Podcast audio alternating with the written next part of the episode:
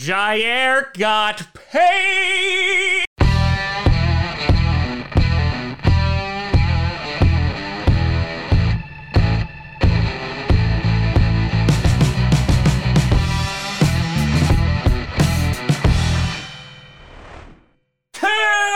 Posse Packer Nation. Welcome to an episode of Podcast, a podcast where you don't have to be Packers fan, but it sure does help. I'm your host, Tom. Finally, we can enjoy a summer without any drama. Grossi and breaking news corner, yoga lover, and beautiful eye holder. Jaire Alexander has been extended by the Green Bay Packers a four year, $84 million deal.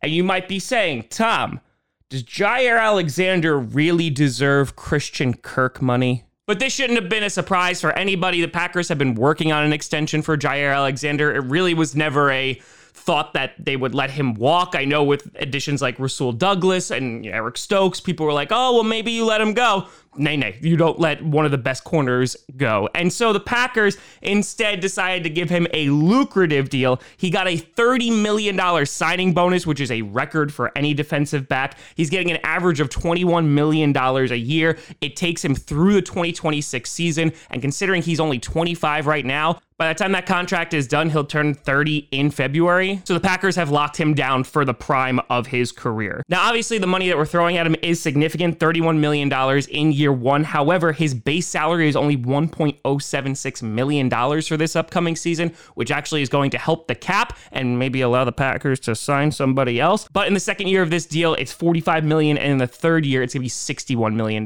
Now, the salary cap is supposed to shoot up, which will definitely help alleviate some of that. Also, we'll see some of the current big contracts that are on the books may no longer be there, but the Packers did the most important thing and they got him. Because this season he was to play on his fifth year extension, which would have been about $13.2 million. And now, and I've said this now for a few weeks, this defense has the potential to be really, really special. You have an amazing secondary with Rasul Douglas, Jaire Alexander, Eric Stokes. On top of that, of course, Darnell Savage. We'll see what he can do. And Adrian Amos, who's one of the most underrated guys on the team. You add in a guy like Quay Walker, Devonte Wyatt, and of course Preston and Rashan Gary. This defense has the potential to be very, very special. And you might have people go, well, the defense wasn't the issue last year, which is true. They were top 15 in every single category, and I think they have potential to be either top 10 or top 5 this year. But you also need to look at the guys that are returning. Elgton Jenkins, David Bakhtiari are all coming back. Robert Tonyan is coming back. And yes, Davante Adams is gone, MVS is gone, but they have new wide receivers. So let's wait to cast any judgment before we see the offense take a single snap. The point is, is even though the defense was good, now they have the potential to be great and excellent. On top of that, the special teams was 32nd in the league last year. And now you bring in Rich Bisaccia, who is going to make sure that they're not 32nd. So the Packers overall, I think, are improving, especially on the defensive side of the ball. Yes, on the special teams. And we're going to wait and see how they're going to be on the offense. But this was a massive deal to get done. I'm so happy that it got done. And now we see what this defense can do. And to see if that old adage is true if defense can really win championships. But let me know what you think down in the comments below. How do you feel about this deal?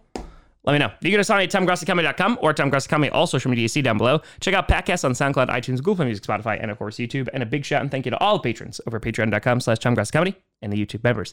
But thank you so much for watching. I'm Tom Grossi. And as always, go Pack Go.